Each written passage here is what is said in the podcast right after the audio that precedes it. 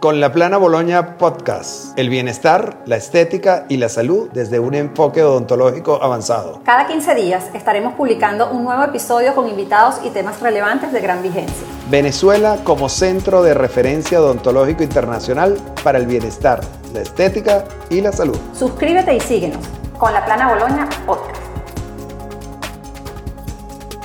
Tengo la oportunidad de tener como invitada a mi querida amiga Carolina Medina. Bienvenida, Carolina.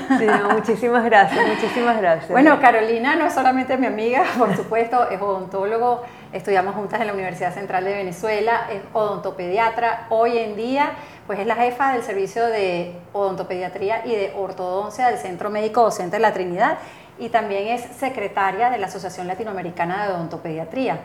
Carolina, pues bueno, tiene un currículum espectacular, es una mujer formadísima, estudiosísima y bueno, y además tiene la responsabilidad de, digamos, de, esa etapa tan, tan importante de aportar en la salud bucal de los más chiquitos de la casa, que es una tarea bien difícil, claro, ¿no? Porque es como formar a esos niños chiquitos desde el momento de generar hábitos, no solamente para ellos, sino para los padres que también son inexpertos en ese sentido, para tener un poquito eh, calidad de vida desde el punto de vista de la salud bucal. Entonces cuéntanos un poquito, Caro, ¿cómo empieza todo eso? Porque de alguna manera nosotros los odontólogos, bueno, vemos, los que no, los que no vemos niños, vemos después a lo largo de, la de, la, de nuestro ejercicio profesional tantas, tantas atrocidades, tantas cosas que se pudieron haber prevenido, ¿no? Porque además la mayoría de los niños todos nacemos con nuestros dientes sanos. ¿Qué pasa en el camino? Cuéntanos tú que eres la, experta, la, la eh, la verdad es que ocurre así, o sea, la gran mayoría de las personas nacemos con los dientes sanos y a medida que vamos creciendo y e inclusive bajo la supervisión del equipo de salud, pues muchas veces nos enfermamos.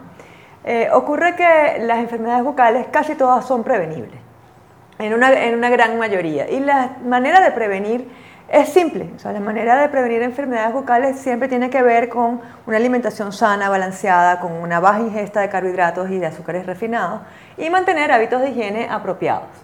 En el gran grueso de la población, con estas conductas es suficiente para poder mantener unos dientes sanos, una adecuada salud bucal.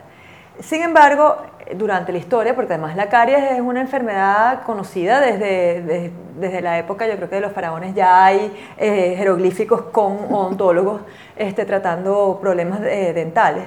Eh, hemos sido poco, poco eficientes en prevenir estas enfermedades bucales. Totalmente. Eh, cada vez más conocemos qué es lo que está ocurriendo y cada vez más se incentiva a que desde etapas muy tempranas las madres, inclusive madres embarazadas, ya reciban la información de cómo prevenir la enfermedad bucal en los niños. Claro. Y en ese sentido, este, pues nada, yo tengo la oportunidad de participar además en, asociaciones fabulosas y eh, en, sitios de trabajo súper abiertos en los cuales el odontopediatra es parte del equipo de salud. Entonces, cada vez más se recomienda que el niño durante los primeros seis meses de vida debería recibir la madre orientación en cuanto a salud bucal, que el niño debería asistir a una consulta o ser llevado a una consulta en lo que tiene el primer diente en la boca o por lo menos antes de cumplir el primer año. Y todo esto es más para consultas orientadoras y preventivas, porque realmente no son muchos los procedimientos que en ese momento se van a realizar clínicamente, pero sí la orientación es muy importante y además un diagnóstico integral de cuál es el riesgo que tiene este niño para sufrir enfermedad bucal, para sufrir caries. Todos los niños son diferentes y si bien todos nacemos sanos, pues en el camino nos conseguimos con diferentes factores de riesgo que pueden hacer que padezcamos o no caries o alguna otra enfermedad bucal. Entonces, en ese sentido, el odontopediatra tiene un papel súper importante. Claro, porque es que además eh, no solamente algún factor intrínseco que, pueda tener el ser humano, pero también entonces viene toda la influencia externa que puede ser determinante en este proceso de la caries, ¿no? Por supuesto. Claro, eh, y, y ahí es donde vamos, porque cuando nosotros estudiamos, lo que se le recomendaba a los niños, e inclusive a los odontopediatras, era que cuando el niño cumpliera tres años de vida, lo llevaran al odontopediatra porque era cuando podía colaborar y estaban los dientes ya allí y se podía hacer algún tipo de, de, tratamiento. Y de todas maneras era al odontopediatra porque después de los seis años es que ya sí estamos todos los odontólogos generales capacitados para poder atender y hacer conductas preventivas. Pero a medida que se hacen más investigaciones, se ha determinado que a los tres años ya los niños están enfermos, a los índices de caries a los tres años de edad, y bueno, por lo menos en nuestro país estamos rondando el 70% de niños de tres años de edad con prevalencia de caries. Entonces, eh, sí, la, eh, eh, es importantísimo que si además nosotros desde más temprano tenemos conductas preventivas simples de orientación que podemos llevar a cabo, pues realmente la idea o el impacto que pudiéramos tener sobre mantener a los niños sanos es importante. Em, en este sentido también, pues ahorita en el país cobra especial relevancia porque el tratamiento odontológico es un tratamiento que a veces no todo el mundo tiene acceso a realizarse. En cambio, la higiene, o sea, procurar tener una correcta higiene, es bastante más, más simple. Entonces, en ese sentido, eh, todo el equipo de salud que involucra a los pediatras, a los odontólogos, a, los, a la higienista dental, a las enfermeras, eh, al, inclusive hasta los medios, o sea, generar información de salud es importante. Las maestras de preescolar. Las maestras, ¿no? las maestras tienen un, papel importante. Muchas veces en el colegio los niños hacen la higiene apropiada y luego en la casa no la están haciendo. Entonces, este tipo de espacios donde se puede llevar información a todo el mundo son súper importantes porque puede hacer la diferencia entre que un niño tenga los dientes sanos a lo largo de su vida y que tenga caries y tenga además la carga terapéutica de tener que recibir tratamiento por caries dental. Sí, que realmente es una pena sabiendo que se puede prevenir con estrategias muy sencillas. Sí.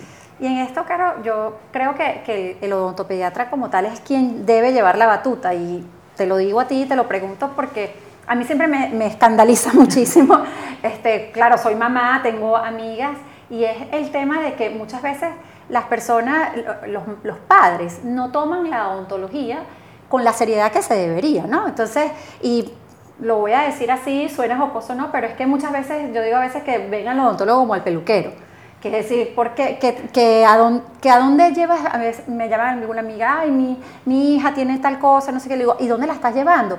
Ay, no, no sé cómo se llama la, la doctora, pero ¿y dónde la llevas? No, no, bueno, es que me queda al lado del flamenco o al lado de la pintura y es jovencita y es chévere.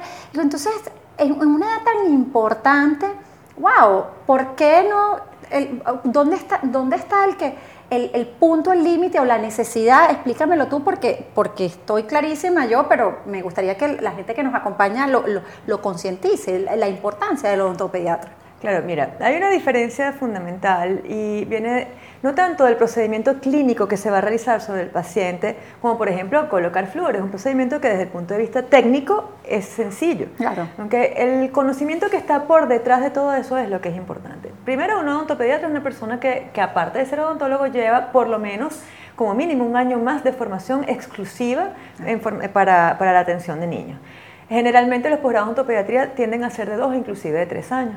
¿Qué, aprendes distinto? Obviamente todo lo que es el manejo de conducta, pero también procedimientos de, procesos de crecimiento y desarrollo, desarrollo de la dentición, pero además toda una cantidad de técnicas y de estrategias que tienen que ver con ese tratamiento específico, porque cómo identificas el riesgo de caries que tiene cada niño en particular, cómo identificas el riesgo a tener maloclusión de cada niño en particular, cuál es el abanico completo de opciones que tienes, tanto de materiales como de técnicas desde el punto de vista odontológico, pero además eso acompañado con las técnicas y los materiales para poder atender a cada niño en particular con su situación específica en el sillón. Entonces, una vez que tienes un diagnóstico integral y puedes saber qué es lo que cada niño necesita, a partir de allí ya eh, la, realización del tratamiento como tal a veces es simple, porque si este niño lo que necesita es una profilaxis simple y una aplicación tópica de fluoruro, inclusive en gel, pues ya eso de verdad lo puede hacer cualquier estudiante hasta de tercer, año de odontología. No necesitas una altísima capacitación para eso. Pero donde sí tienes que tener la capacitación es saber a qué niño le corresponde cada cosa, porque a lo mejor el niño que tiene sentado es un niño que en su caso o en su, su funcionamiento eh, no quieren que esté expuesto a flúor, por ejemplo. Entonces, ¿cuál es la otra método, el método preventivo que puedo usar? Conozco yo otras técnicas. O son niños que debo colocar barniz de flúor, por ejemplo, porque es más pequeño o porque tiene un riesgo de caries mayor el paciente. Entonces, esas diferencias en cuanto a conocimiento de qué requiere cada niño es lo que sí está en manos del odontopediatra. y sobre todo desde edades muy tempranas. Y luego viene también el manejo de la consulta, porque lamentablemente muchas veces nos llega el odontopediatra al paciente es porque ya se portó mal o tuvo una mala experiencia en otro sitio no especializado. Y entonces ese cambio de percepción o ese cambio, lograr ese cambio de conducta en el niño, inclusive del grupo familiar, es muy complicado. Entonces es preferible eh, siempre en la medida de lo posible ir al especialista. ¿okay? Claro, al final estamos... Eh, pensando en, avanzado, previniendo eh, futuros problemas, es el, el, odontopediatra el que tiene todo ese conocimiento. Y sí es cierto que cuando todo va bien, realmente los procedimientos que necesitan los niños son sencillos, pero es que hay que tener mucho conocimiento detrás para garantizar que todo vaya bien y que de alguna manera le podamos, le podamos dar a esos niños calidad de vida. Y y formarlos con un estatus de calidad de salud bucal que va como inherente al individuo, porque al final es un hábito que ellos van a ir, digo yo, eh, implementándolo luego como adolescentes y como adultos, porque se acostumbran a un estado de salud, ¿cierto? Es, que es así, o sea, el, el odontopediatra su función principal es proveer calidad de vida relacionada con salud bucal a ese paciente y prepararlo para su vida odontológica. Si esto lo hacemos bien desde el principio, esa es una persona que va a transitar una vida odontológica probablemente mucho más fluida. Aunque en el interín pueda tener, pues se le puede fracturar un diente con un accidente, o sea, pueden ocurrir cosas. Sin embargo, la manera como afronta eh, el tratamiento odontológico es distinta. Y hoy en día hay un tema bien importante, si bien somos, no somos miles de odontopediatras, realmente en Venezuela somos pocos y en el mundo entero ocurre que no hay una cobertura completa para toda la población pediátrica por parte de los odontopediatras. Sin embargo, con todos los cambios que hemos tenido en este momento de, distanciamiento, de, de manejarnos un poco con las pantallas, pues sí hay las opciones de teleconsultas, de teleodontología. Entonces, eso funciona no solo directo el paciente con el especialista, que aunque yo no te estoy haciendo el tratamiento porque estamos viéndonos por la pantalla, nos podemos comunicar y te puedo orientar, pero también existe que eh, el odontopediatra puede orientar a terceros para proveer el tratamiento. Claro. eso, eso, es muy importante, sí, que sea la cabeza del odontopediatra y que después incluso el equipo auxiliar pueda prestar cierto tratamiento, pero bajo una cabeza que es la directora, La directora de la orquesta. Así es. Y eso que me comentas de la teleconsulta me parece interesantísimo hoy en día, sobre todo porque vamos a estar claros que para un niño chiquito, ya anteriormente era poco agradable siempre el, el ambiente del consultorio odontológico de alguna manera intimida a un niño. Pero ¿qué pasa hoy en día que encima estamos vestidos como literalmente unos astronautas? Esos niños, o sea, me imagino yo que, el poder interactuar inicialmente tiene que tener ventajas. Indudablemente que por más que uno quiera hacer un ambiente odontológico que esté adecuado para que no sea intimidante al niño, siempre puede ser un poco intimidante. Y hoy en día que tenemos que usar tantas barreras de protección personal, tanto el odontólogo como el personal auxiliar, que desde que llega al, consultorio el niño también eh, se, le colocan este, barreras y cosas y ya viene con una máscara y con un tapaboca y se consigue con un odontólogo que tiene dos máscaras, eh, eh, gorro, que está forrado y le ve solo los ojos. sí, es, un poquito complicado. ese acercamiento inicial puede ser un poco intimidante. Entonces, hay estrategias que tenemos que utilizar. Estrategias simples, como por ejemplo, previo a la consulta, que los padres reciban material informativo. De hecho, en la Asociación Latinoamericana de Odontopediatría, donde yo de verdad con todo el corazón trabajo, hemos realizado material para los padres y para los niños. Son cuentos que puedes ver y sabes a qué te vas a enfrentar. O sea, yo puedo ir, ver un video de que voy a llegar y voy a conseguir un señor vestido de astronauta y que tiene una silla y que, y que todo esto funciona pero también a través de teleodontología, que además lo hemos hecho siempre, además nosotros somos muy cercanos con los pacientes, tendemos a ser así como latinos, y así como son los pacientes cercanos con sus pediatras, son cercanos también con los odontopediatras. O sea, siempre lo hemos hecho porque tenemos eh, el WhatsApp, la mensajería de texto, la llamada que, que ocurre. Pero si esto también lo formalizamos un poquito y puede hacer un primer contacto donde no solo te vea la mamá, que el niño también te conozca, que tú puedas conocer al niño sin barreras físicas, que cuando te vea y te escuche, eh, ya sepa que eres la misma persona. Claro. Este, anecdóticamente me sucedió con, con, una paciente hija de colega que venía por emergencia, me vio sin estar vestida completa, sino solo el tapaboca bajándome del carro y cuando ya estábamos en la clínica se voltea y le dice la mamá, ella no es Carolina, ¿dónde está Carolina?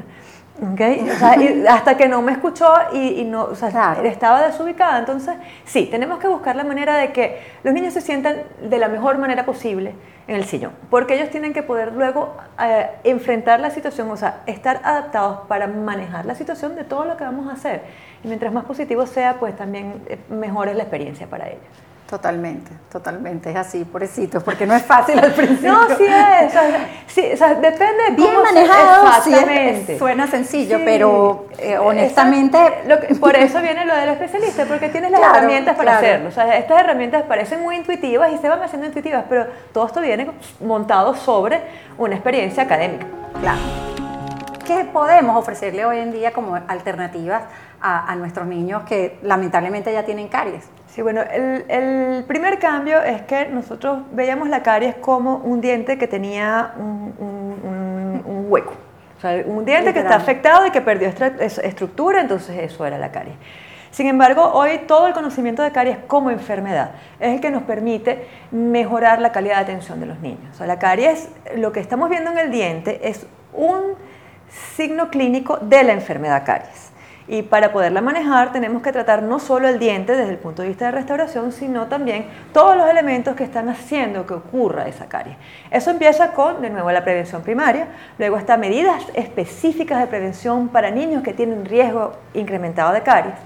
Una vez que ya tienes lesiones iniciales de caries, entonces buscar estrategias para detener el avance de la lesión. Eso puede incluir el uso de barnices de fluoruro, de pastas dentales especiales con este, eh, eh, fosfato de calcio amorfo, o sea que hay marcas comerciales para eso, pero que son, ayudan a que el diente se remineralice. Luego vienen otras estrategias que detienen enfermedad de caries, como sería el uso del fluoruro de plata, que lamentablemente tiñe el diente de negro, pero detiene el, el avance de la enfermedad. ¿ok? Entonces, Ok. Y todo esto obviamente acompañado con dieta e higiene en la casa, porque si no, Sí, no. ninguna, ninguna, de estas, ninguna de estas opciones es una varita mágica. Si ya la enfermedad avanza, entonces mínima, mínima intervención, eh, que incluye a veces no el uso de la turbina, sino el uso de piezoeléctricos, de ultrasonido para eliminar esa capa de esmalte, luego uso de cucharitas de dentina eh, para hacer remoción selectiva de dentina cariada, con mínima invasión también, preservando al máximo el tejido dentario que está allí.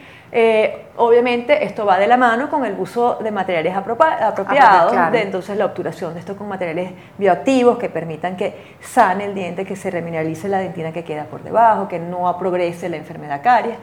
Esto nos lleva hasta el final de inclusive el uso de coronas de acero inoxidable que suena como algo del pasado, pero sigue estando en boga, porque muchas veces para proteger el órgano dentino pulpar tenemos que cubrir Tener completamente el diente. Y con, la- con las coronas de acero inoxidable a veces no hay que hacer tanto desgaste. Luego tenemos otras opciones estéticas espectaculares, este, carillas, carillas que vienen hechas inclusive este, de, de- de resina preformadas o que vamos a hacer nosotros en el consultorio, las coronas de circonio que también existen, es los kits preformados para, para ser Para- utilizados. Pero la idea es no llegar hasta este final de reconstrucción completa del diente. Tratar en el camino de poder detener la enfermedad eh, casi siempre estamos trabajando en dientes primarios. Entonces nos da oportunidad de detener enfermedad y a veces la, a ver, el, el requerimiento estético no es tan importante, es un manejo más médico de la cavidad de caries. Totalmente. ¿ok? Eh, de manera de acabar con la enfermedad. Ya cuando estén los dientes permanentes ahí, haber superado esa tendencia a, a tener caries. Esperamos que, que- que de verdad los niños no se nos enfermen, pero si llegan a tener enfermedad, pues entonces tratarlas en, en las etapas más iniciales posibles para tratar de preservar al máximo la estructura dental. Claro, totalmente.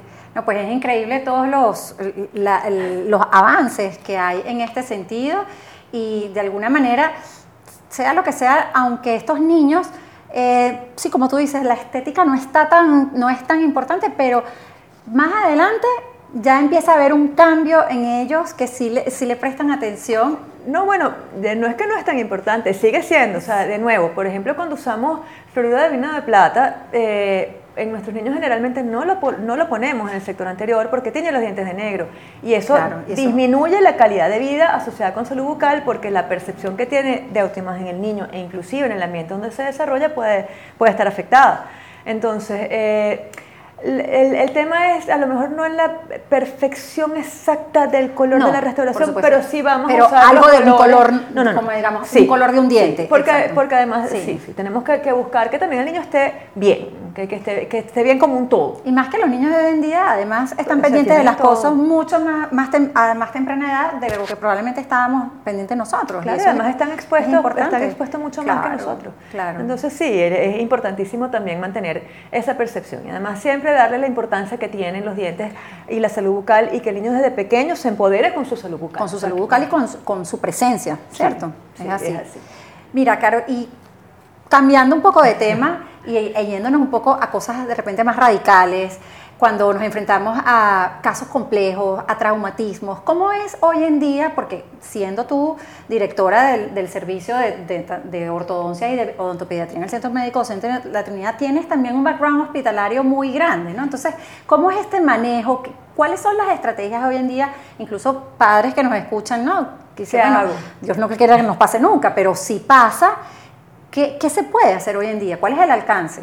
Sí, bueno, yo tengo el privilegio absoluto de trabajar en, el Centro Médico Docente de la Trinidad, donde el equipo de salud está bastante bien integrado, donde dentro del departamento de odontología, pues el servicio de odontología, de odontopediatría y ortodoncia eh, es, parte importante, pero no solo dentro de lo que es la, odontología, sino dentro de la, estructura eh, de prestadores de salud completa. Eh, ¿Qué pasa con un traumatismo? Si es, un solo, si es solo un traumatismo pequeño en un diente, pues generalmente te llaman, ves las fotos, ven y, y, si, hace falta desplazarse, te desplazas en ese momento para una atención oportuna. ¿okay? Ahí ya empieza la teleconsulta. claro. Pero para cosas más, más grandes, o sea, traumas, eh, donde tienes eh, involucrados los procesos alveolares, inclusive los maxilares, el paciente debe acudir al centro hospitalario. Y nosotros tenemos de nuevo un equipo de salud completo, donde el odontopediatra se involucra en el tratamiento desde el principio en conjunto con cirugía maxilofacial, cirugía plástica, con el resto del equipo de salud, donde inclusive a veces con casos severos eh, tenemos eh, neurólogos involucrados y el paciente se atiende como un todo. Si es necesario el traslado al quirófano para atenderlo, pues vamos todos para que el paciente termine, o sea, se resuelva la situación completa, no intermedia, que se resuelve una parte y luego tiene que venir luego al, consultorio para hacerse otra cosa, no, o sea, se, trabaja como un equipo para brindar la mejor atención posible a cada caso en particular.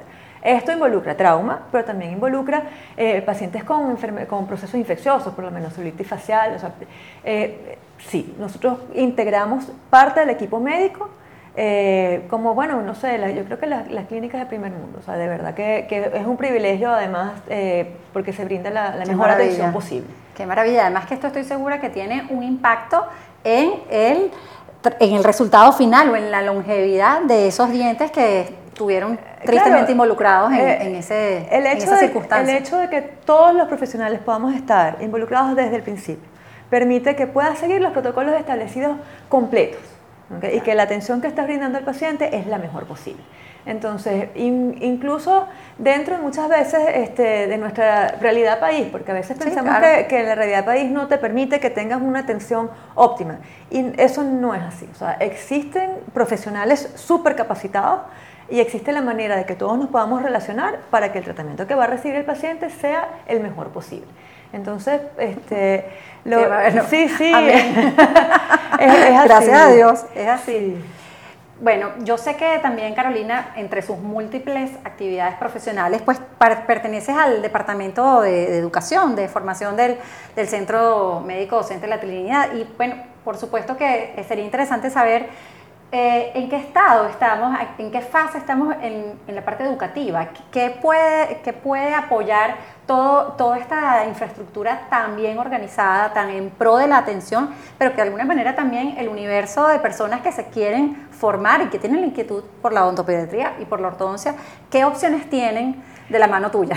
Sí, bueno, este, en el Departamento de Educación e Investigación en el Centro Médico Docente de la Trinidad no es, no es nuevo. O sea, eh, de hecho, se funda la institución con la intención de que sea una institución docente. Eh, desde el punto de vista médico, desde hace muchísimos años ya hay cursos de posgrado de diferentes niveles, ¿okay? este, conducentes o no a obtener algún tipo de certificado. Eh, y desde hace algunos años, recientemente, pues estamos también en odontología buscando hacer formación de, de, odontólogos que puedan eh, obtener eh, desde un punto de vista asistencial unas rotaciones que, y además de contenidos teóricos de super calidad que les permitan conocer de la mano de los especialistas cómo funciona odontopediatría y cómo funciona ortodoncia. El programa que tenemos en este momento es un programa conjunto, donde odontólogos generales eh, rotan entre, en los dos servicios y pueden, de nuevo, o sea, conocer de la mano cómo es la especialidad trabajando con un, nivel técnico de elevada calidad. Eh, muchas veces la información que recibimos en estas áreas en la universidad está muy bien y está para un odontólogo general. Pero luego te gradúas y no sabes qué especialidad quiero, o yo quiero saber más de esto, eh, o quiero poder enfocarme o, atender mejor a mi paciente en, en este sentido. Bueno, y ese es el espacio que estamos en este momento generando. Eh, de, de, la mano, obviamente, de la institución y bueno, estamos abiertos a muchísimas cosas. Las personas que participamos en docencia en, en, en, el Centro Médico Docente de la Trinidad, la gran mayoría además somos profesores universitarios. Eh, los médicos, eh, muchos pertenecen a cátedras eh, de la Facultad de Medicina o trabajan en diferentes hospitales y son Como tú también lo hiciste. No, bueno, yo sigo siendo, yo sigo siendo profesora en la Universidad Central de Venezuela. Pero en algún momento llevaste el eh, fuiste sí, estuve, sí, estuve en, la Comisión de Estudios de Posgrado, o sea que también conozco cómo, cómo, desde el punto de vista académico, cómo desarrollar programas que tengan una excelente calidad. Y bueno, este, y, y siempre quisiéramos potenciar, potenciar además nuestra casa de estudios, que es de donde salimos, este, y esperemos que, que así también se pueda seguir desarrollando. Y además esto va muy de la mano también de lo que hablamos al principio, de, de, alguna manera que esta difusión de la educación permita que también el equipo que de repente recibe a un paciente tenga mejores herramientas para atenderlos en esas edades tan tempranas que son claves, porque después ellos no, no vuelven, siguen adelante. Sí, bueno, de hecho, a ver, en la vida como en todo, este, los odontopediatras tenemos la oportunidad de ver al niño desde que es muy chiquito hasta que crece. O sea, realmente lo acompañamos durante toda la vida. El tema de la docencia también es así, tienes oportunidad de ver a personas que están empezando a formarse y luego ver personas que ya tienen formaciones específicas y que cada vez eh, tienen mayor cantidad de conocimientos y el sueño de todos nosotros como docentes es que nuestros alumnos nos superen. Es así. Entonces, sí, es un, de nuevo, es un privilegio poder estar en, en, todos estos distintos lugares donde lo que estamos viendo es crecimiento. Este, y, eh, y, entre ser docente y ser odontopediatra, pues eh, la, la, verdad es que, bueno, las dos cosas se comparten completamente y poderlas desarrollar en todos los ámbitos de trabajo es una maravilla. Una maravilla. Qué bueno, felicidades, Caro, de verdad que sí. Gracias. Bueno, y con esta fabulosa conversación con Carolina. De verdad que bueno, nos despedimos de ustedes eh, para un próximo episodio con la Plana Boloña Podcast y esperamos que esta información no solamente sea nutritiva para ustedes, sino también del agrado. Muchísimas gracias.